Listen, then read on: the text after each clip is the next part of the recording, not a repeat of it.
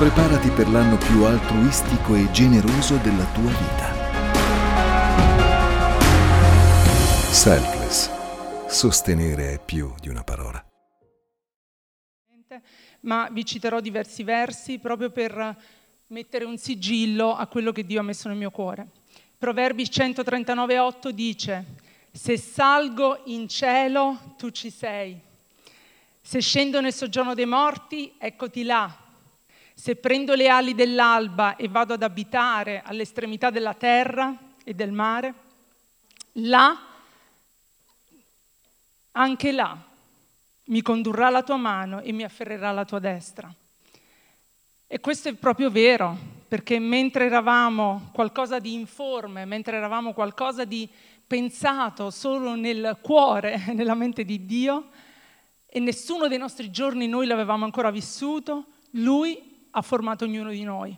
Ha voluto esattamente che tu ed io ci fossimo in questo tempo, per questa storia, per questo preciso momento, come dicevamo domenica scorsa nella predicazione. Quindi vedete che tutto si collega, tutto ha un filo conduttore, lo Spirito Santo proprio che ci sta guidando tutti da una sola parte, cioè quello di vedere il tempo come un'opportunità per la nostra vita, per il nostro cuore, di fare una scelta importante e di cambiare soprattutto, perché noi da soli non ce la potremo mai fare, ma lo Spirito Santo in noi ce la può fare. Amen. E qualsiasi cosa noi stiamo attraversando, Dio la vede. Anche ciò che appunto è nascosto al nostro vicino, al nostro pastore, al nostro mentore, a chi che sia, fate voi, Dio la conosce e non può, ed è questa la cosa bella, nessuna cosa può spaventare Dio. Mentre le cose spaventano noi, Lui non è spaventato dalle cose che spaventano noi, perché Lui in noi è speranza di gloria. Lui in noi è forza, Lui in noi è potenza, dicevamo la settimana scorsa. Il Signore quindi ci ama e continua ad amarci. Egli è colui che viaggia al nostro fianco e ci sta dicendo oggi, a te, a me per prima e a te come Chiesa, guarda te stesso, guardiamo noi stessi attraverso gli occhi di Dio. Amen. Questo è un tempo che stiamo vivendo di digiuno, la Chiesa è concentrata anche per cercare il volto di Dio, per appartarsi, per separarsi, per prendersi un tempo personale con Dio, proprio per vedere quelle aree della nostra vita che hanno bisogno di essere ancora um, guidate, lavorate, ammorbidite, cambiate. Okay? E in questi giorni lo Spirito Santo, proprio anche nel nostro tempo di digiuno come Chiesa dell'ultima settimana, ci ha parlato moltissimo di preparare il nostro cuore per i tempi che stiamo vivendo e per quelli che verranno. E proprio la settimana scorsa, se ben vi ricordate, già è stato parlato di come a volte eh, il popolo, e quindi anche noi oggi, non sempre è stato con l'occhio fisso su Gesù. Il popolo di Israele, diceva il pastore Elena la settimana scorsa, era un popolo che amava Dio, certo, ma molto spesso, molto spesso si dimenticava dell'aiuto, del sostegno e della gloria che spettava a Dio come unico e solo Dio. Il popolo e a volte noi ci allontaniamo da questo, da questa, mm, da questo sguardo puntato su Gesù come unico compitore della nostra fede attraverso quel sacrificio vissuto per noi sulla croce e fissiamo lo sguardo sulle situazioni, sulle circostanze. E come appunto il popolo deviava le sue strade dal, dal guardare l'unico vero Dio, la direzione che prendeva era sicuramente quella di un'idolatria, quella di una ribellione, quello di rinnegare quella, quel beneficio che probabilmente fino a poco tempo prima come popolo aveva vissuto, quei miracoli, e si volgeva ad altro. E cosa succedeva però? Quando il pensiero finalmente tornava e il popolo si ravvedeva, cercava il volto di Dio, Dio in qualche modo suscitava sempre persone, uomini, donne, profeti, per poter riportare il popolo alla sua presenza e comprendere che davvero quella era l'unica vera strada, era l'unico amore vivo, reale che il Dio del possibile, del creato aveva per ognuno di loro. Allora mi è venuto in mente in questo tempo proprio che pregavamo e che digiunavamo e che ancora vabbè stiamo facendo, ma in specifico modo proprio in questi 15 giorni che abbiamo avuto, eh, mi veniva in mente la storia di due personaggi eh, biblici che voglio mettere un attimo a confronto.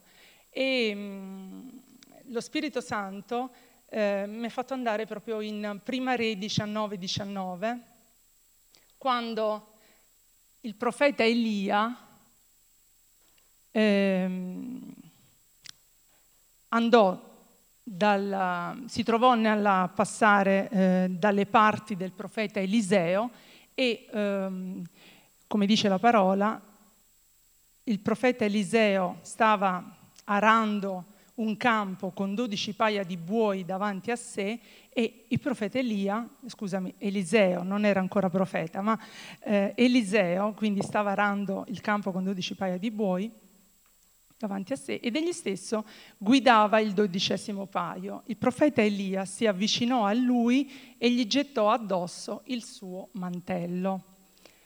Elia in, quel, in quell'atto aveva unto il profeta come profeta Eliseo, il quale poi alla sua morte avrebbe preso il suo posto. La storia biblica cosa ci dice? Ci dice che Elia, profeta di Dio, trovò Eliseo ad arare questo campo, quindi Eliseo stava facendo quello che probabilmente da, da, da tempo faceva, da generazione, era un agricoltore.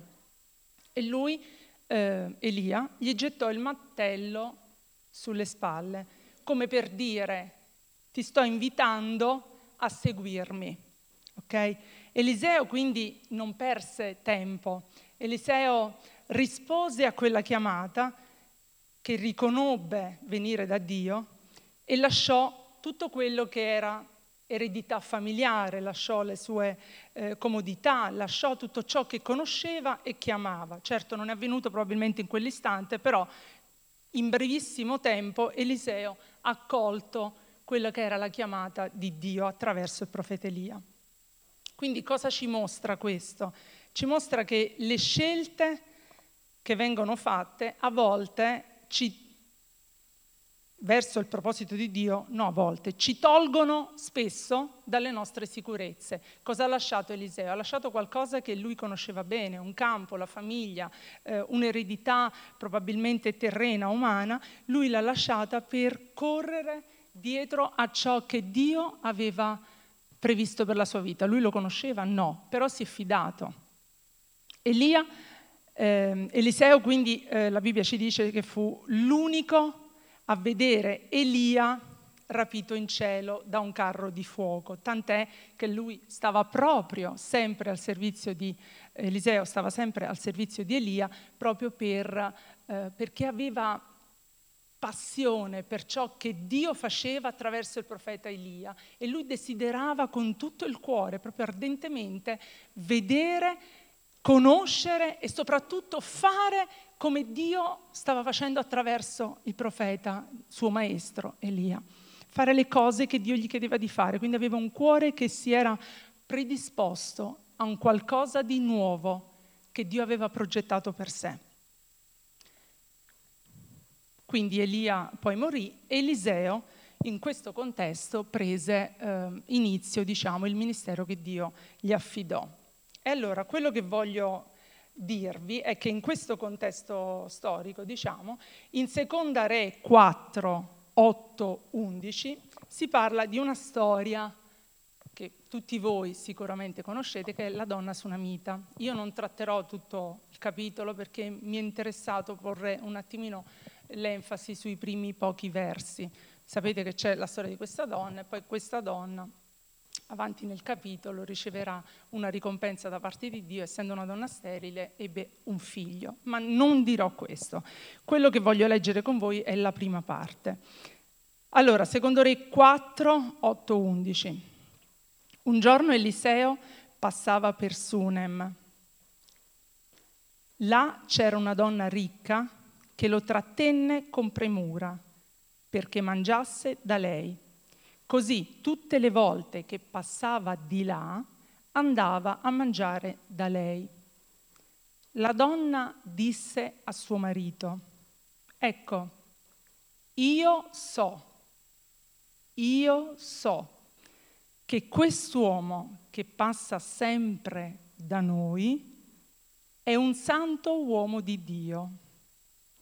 Ti prego, costruiamogli di sopra una piccola camera in muratura e mettiamoci per lui un letto, un tavolino, una sedia e un candeliere, affinché quando verrà da noi egli possa ritrovarvisi e ritirarvisi.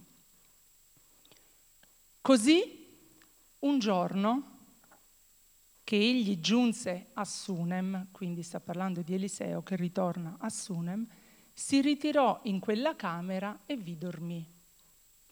Quando ho letto questo ho detto, Dio, è vero proprio, che tu prepari il cuore delle persone a ricevere il nuovo che tu hai per ognuno di loro. Io ho visto questo in questi pochi versi. La donna cerco di farvi capire, di farvi entrare un po' nel cuore della storia. La donna era una donna ricca, era una donna conosciuta dal popolo di Israele, come una donna che amava Dio comunque. Non aveva figli, ma lei amava Dio. Eliseo era conosciuto a quel tempo come l'uomo di Dio. Ok, la donna amava Dio, Eliseo era l'uomo di Dio. Dio parla proprio al cuore di questa donna, spiegandole e facendole proprio venire il bisogno, l'ardore, come dire, la passione di cogliere questa opportunità che Dio stesso stava per darle, quella di ospitare quest'uomo, questo profeta a casa sua. Se la guardiamo dal punto di vista così impattante, umano, poco spirituale, potremmo dire.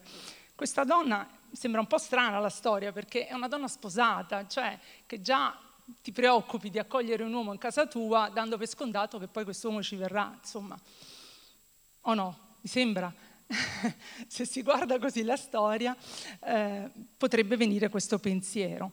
Ma Dio invece non la pensava così. Dio aveva esattamente proprio uno scopo per, diverso per questa donna. La donna non conosceva lo scopo di Dio, ma lei nel suo cuore sapeva che Dio andava onorato in questo modo, onorando l'uomo di Dio, perché semplicemente amava Dio.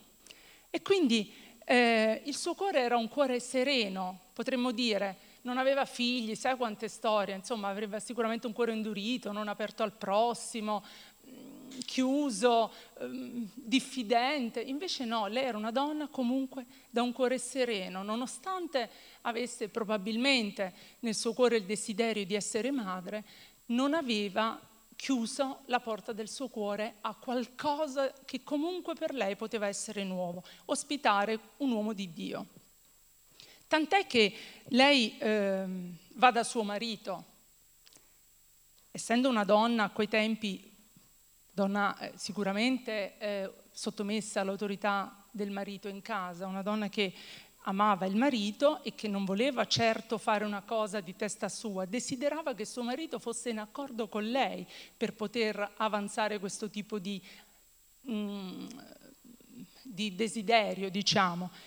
Sicuramente lei ha pregato prima di andare da suo marito, tant'è che quando è andata, eh, lei ha detto, guarda, avrà detto amore mio, marito mio, ho nel cuore il desiderio di ospitare quest'uomo di Dio che già è stato da noi, perché la parola dice che lui prima è andato, dopo lei probabilmente ha ricevuto questo desiderio nel suo cuore, quello di creare una, pos- una postazione stabile all'interno della sua casa per poter ospitare nuovamente l'uomo di Dio.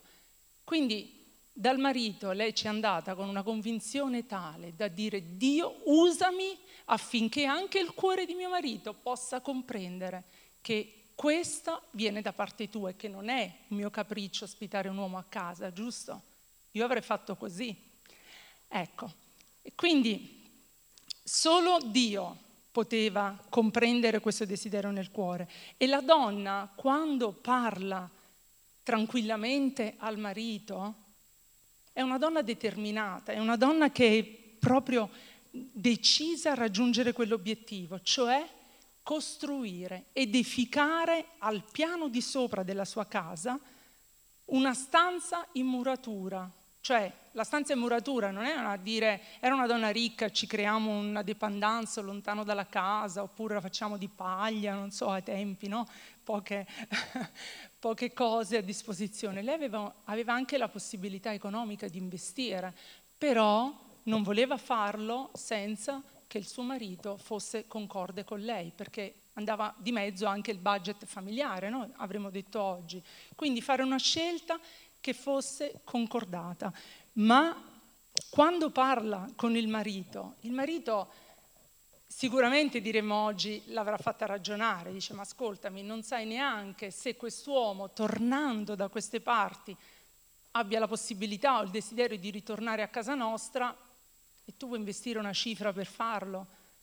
Ma la donna era decisa, lei voleva raggiungere l'obiettivo che Dio le aveva prefissato davanti, quindi non si è lasciata scoraggiare da un eventuale no del marito. Lei ha parlato attraverso la sua bocca perché Dio era colui che le dava da dire a suo marito e la convinzione che le aveva nel cuore ha spinto anche il marito a dire sì, facciamolo. Allora cosa è successo? È successa una cosa straordinaria. Insieme hanno deciso di fare questa cosa, ma la donna, quando è stata edificata la stanza, perché ovviamente non poteva farlo lei, ma il marito avrà detto guarda, chiamiamo le persone, facciamo la stanza, prepariamo il luogo, affinché sia pronto, lei l'ha preparato con cura.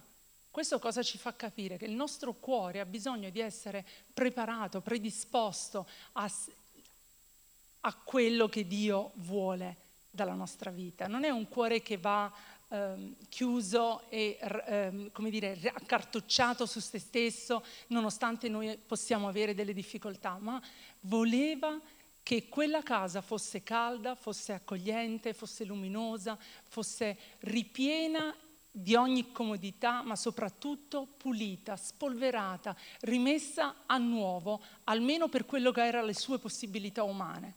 E questo ci parla di quanto noi possiamo essere coloro che scelgono di ripulire per quello che ci è possibile, di creare uno spazio all'interno del nostro cuore da tutto ciò che ci sta pressando, zavorrando, per chiedere a Dio, proprio Dio, fai, fatti spazio, ma io voglio darti il mio spazio, cioè mi impegno a prendermi un tempo con te, voglio una relazione con te, voglio continuare un percorso con te. Parlarne e basta, non porterà né me né voi da nessuna parte ma Dio ama coloro che si mettono proprio sulla breccia e decidono di fare una scelta che vada nella sua direzione. Amen. Questo è quello che ha fatto la donna, a me ha colpito, ha colpito molto e quindi la donna aveva, aveva proprio il suo spirito appassionato per Dio. Dio poi ha fatto con lei grandi cose, le ha dato un figlio, poi la storia voi la conoscete, non sono qua ora a continuare questo, ma ha ricompensato anche la fede di questa donna, perché la parola di Dio lo dice sempre, lui è il rimuneratore di tutti coloro che lo amano e che lo cercano, quindi non lascerà mai la nostra vita in balia di come casomai la stiamo vivendo. Ok? Quindi il desiderio è talmente profondo quando questo prende posizione nella nostra vita, che ci spinge a cercare qualcosa che Dio può fare per noi. Se Lui è morto per noi, ha cambiato e ci ha dato la possibilità di stare davanti alla Sua presenza, quindi ha riconciliato la nostra vita con la Sua, pensate che non riuscirà a cambiare, a trasformare quel cuore che a volte è di pietra per renderlo di carne, per renderlo malleabile, per renderlo duttile alla Sua dolce parola, alla sua cura personale, alla sua attenzione dedicata. Lui lo farà, lo farà perché Dio ma la sua natura non cambia. Anche quando noi pensiamo di gestire Dio, Lui non cambierà, non si farà gestire da noi. Lui ha bisogno di persone, di uomini e donne che scelgono di affidarsi a Lui e che vadano correndo da Lui, riconoscendo anche di aver sbagliato, ma Lui trasforma e cambia proprio perché vuole e desidera un cambiamento radicale dalle nostre vite. Amen. Amen. Un altro verso, e vado veloce, dove dice Proverbi 4, 20, 27. Figlio mio, metti il tuo nome lì. Non so, Davide, Maria, Iari, figlio mio, quindi è una lettera che Dio in questo giorno ha per te. Sta attento alle mie parole, inclina l'orecchio ai miei detti, non si allontanino mai dai tuoi occhi, conservali dentro il tuo cuore, poiché sono vita per quelli che ti trovano, salute per tutto il tuo corpo. Custodisci il tuo cuore più di ogni altra cosa, poiché da esso provengono le sorgenti della vita. Rimuovi da te la perversità della bocca, allontana da te la falsità delle labbra. I tuoi occhi guardino bene in faccia le palpebre che si dirigono dritto davanti a te. Appiana il sentiero dei tuoi piedi, tutte le tue vie siano ben preparate. Non girarti né a destra né a sinistra, ma tira il tuo piede dal male. Amen. Dio ci sta dicendo di stare attenti, perché la scelta davvero è una scelta nostra, ma tutti i criteri per affrontare questa scelta, noi li troviamo nella sua parola. Non abbiamo da, da cercare a destra e a sinistra, abbiamo soltanto da rimettere lì mano a quella che è la sua parola, che è l'unica, l'unica chiave di accesso per una vita prospera spiritualmente e libera da ogni tipo di compromesso. Questo è un tempo che vorrebbe tenerci legato nel compromesso, ma Dio ci sta dicendo che avvicinarsi alla sua parola significa essere spiritualmente prosperi, spiritualmente pronti ad affrontare le circostanze avverse, perché lui guarda il cuore, quando il cuore si arrende, lui è pronto. Con un cuore arreso Dio fa cose straordinarie, perché non è che siamo tutti capaci, nessuno di noi è capace neanche di venire qui e dire due parole, parlo per me non ero capace, ma Dio ci sta capacitando, cioè ci sta dando quella possibilità di crescere spiritualmente, togliendo delle cose, perché sicuramente dalla nostra vita ci sono cose che vanno tolte, e aggiungendone altre che potranno portare gloria al suo nome. Amen. Quindi stai attento alle mie parole, questa è la cosa più importante. Quando noi apriamo la nostra bocca, è perché siamo pieni dell'amore di Dio. Ma se la nostra vita è piena di qualcos'altro, noi non riusciamo a parlare dell'amore di Dio perché non lo viviamo, non riusciamo a vivere quella serenità che Dio ha promesso di darci come frutto della sua comunione. Un... Se il nostro cuore non parla di Dio, con la nostra vita, a volte basta la nostra vita, non solo le nostre parole. È vero che la bocca parla dall'abbondanza del cuore, ma non sempre noi riusciamo a comunicare con la nostra bocca delle cose. Però se la nostra vita comunica comunque delle cose, perché abbiamo un linguaggio anche corporeo, no? Linguaggio non verbale, quello toccherà e impatterà la vita degli altri. La donna sunamita aveva qualcosa dentro che comunque ha impattato la vita dell'uomo marito, uomo suo marito. In qualche modo la fede di questa donna ha influenzato anche la vita del marito, tant'è che ha detto sì, facciamolo, perché non farlo? E non era scontato che l'uomo di Dio passasse di lì e si fermasse, ma loro hanno deciso di dare a Dio quello che avevano, di offrire il meglio che potevano, una casa. Io mi ricordo quando cercavo casa, ed è lì che proprio ha fatto gap nel mio cuore, quando cercavo casa, io e mio marito cercavamo casa non molto tempo fa, due anni fa, e potevamo spendere una cifra e io in preghiera dicevo, Dio voglio, desidero proprio una casa grande che possa ospitare gli uomini che tu manderai, le donne che tu manderai. E ogni volta che cercavamo casa, gli agenti immobiliari mi dicevano, signora, ma lei con questi soldi che vorrebbe spendere, come fa ad avere una casa più grande? Ma perché desidera così tanto una casa grande visto che non ha figli? Come se avere figli era uguale a avere la casa grande. Sono quelli che hanno in una casa piccola. Ma il desiderio forte del mio cuore era quello di poter aprire la casa nostra a quelli che Dio ci avrebbe mandato. E io ho risposto a quegli agenti, ho detto no, non ho figli, è vero, ma Dio manderà persone alle quali io curerò, perché sarà casa nostra una casa di benedizione, non solo per noi, ma anche per gli altri. E così è stato. Quindi è il desiderio che Dio mette nel cuore che tocca le vite delle persone, tant'è che questa casa per dire che noi abbiamo è proprio perché Dio ha voluto che noi avessimo questa casa con un prezzo basso, diciamo basso, ma insomma giusto, metri quadri enormi. Quando io dico alle persone, una casa grande così, oh quanto spendi? È un regalo di Dio. E dal primo istante quella casa è stata al servizio di Dio. Ed è così, quindi quando tu disponi il tuo cuore con un desiderio, una certezza, sai che sei in accordo con la parola di Dio, non stai chiedendo una roba che è lontana e ti porta, dico, oh, sto a casa, la devo curare, me la devo lavare, me la devo rendere sempre a puntino. Grazie a Dio ti mette anche le persone che, posso, che ti, con te ti possono pre- aiutare a pulirla, casomai, no? Proprio perché hai un desiderio così profondo di onorare Dio attraverso gli altri. Oggi è l'anno del selfless, no? oggi l'anno, quest'anno, ma Dio ci dice di fare questo tutte le volte, non è che aspetti l'anno di aiutare il prossimo.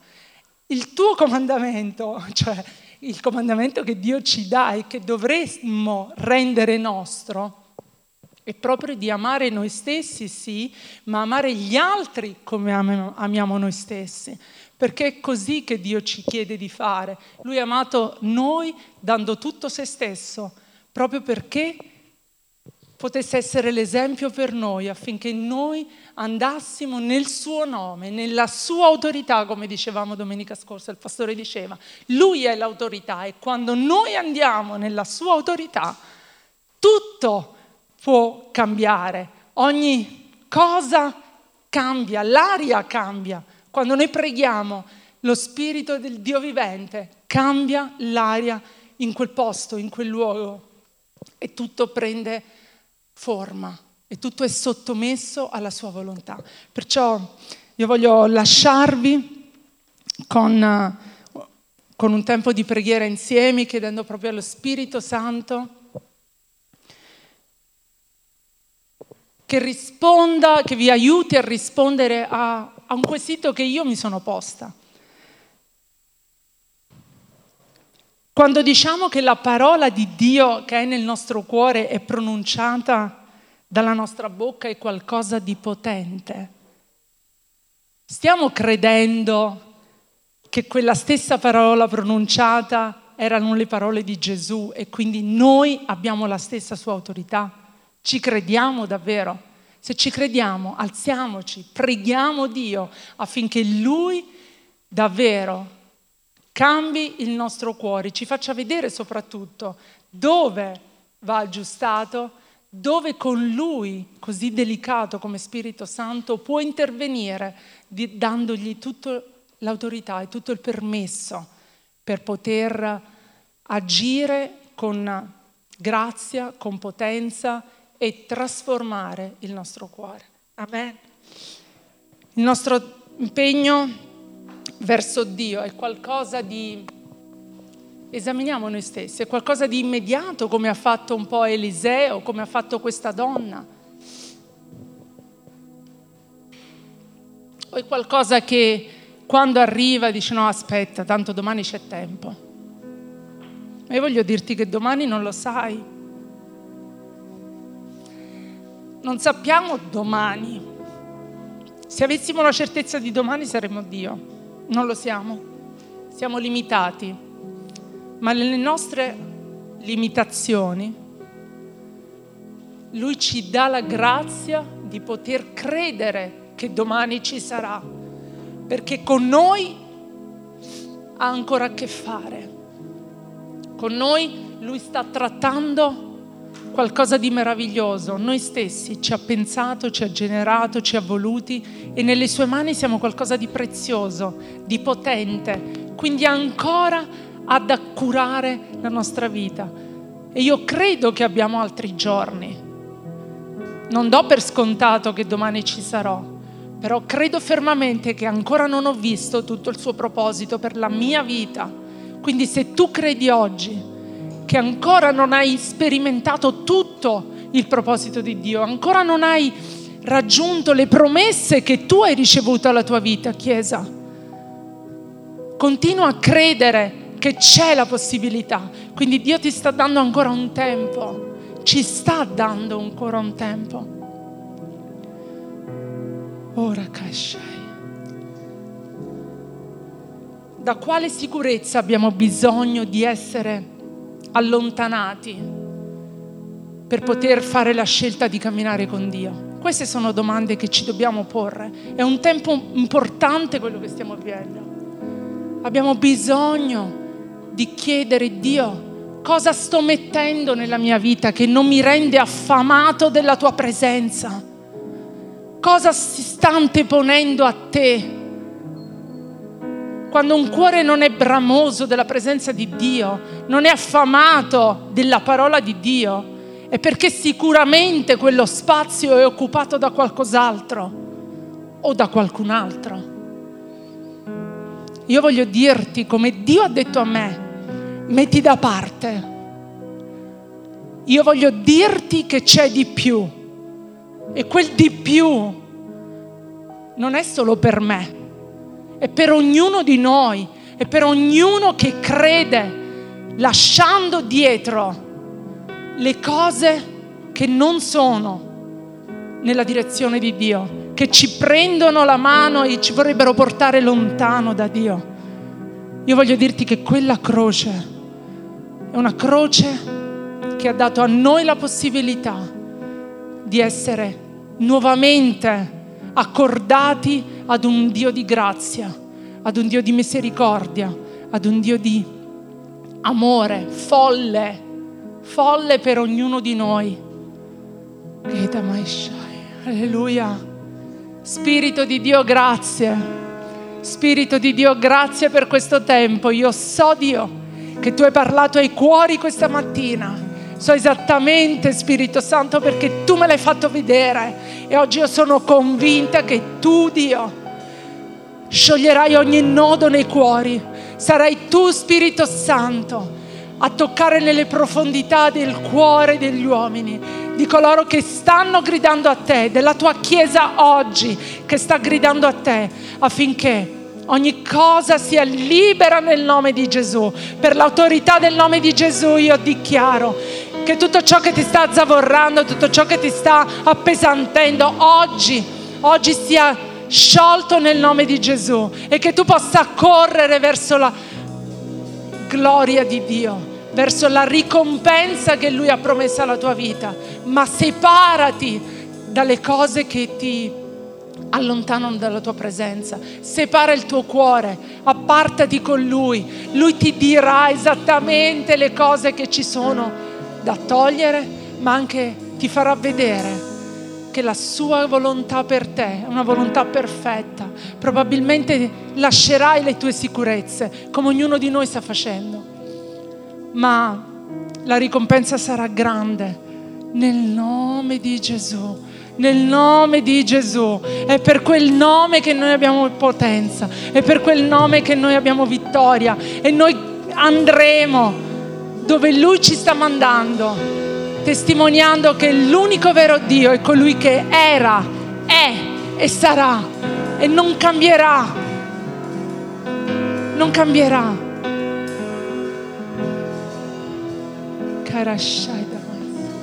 Spirito di Dio, tu sei qui.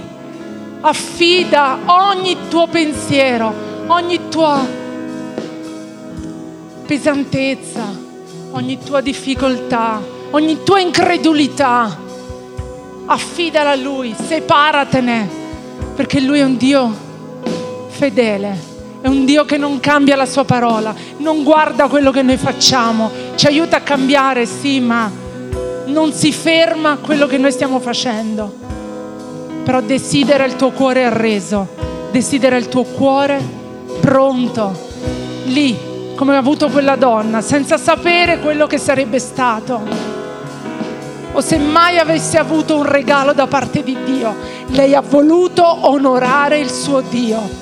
E questo è quello che io oggi dico a te e a me, Chiesa. Onoriamo colui che ha onorato la nostra vita nel nome potente di Gesù. Amen.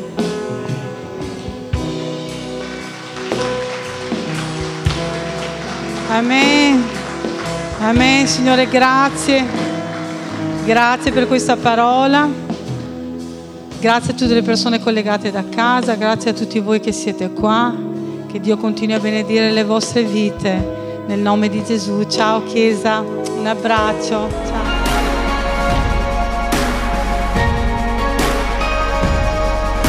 Preparati per l'anno più altruistico e generoso della tua vita. Selfless. Sostenere è più di una parola.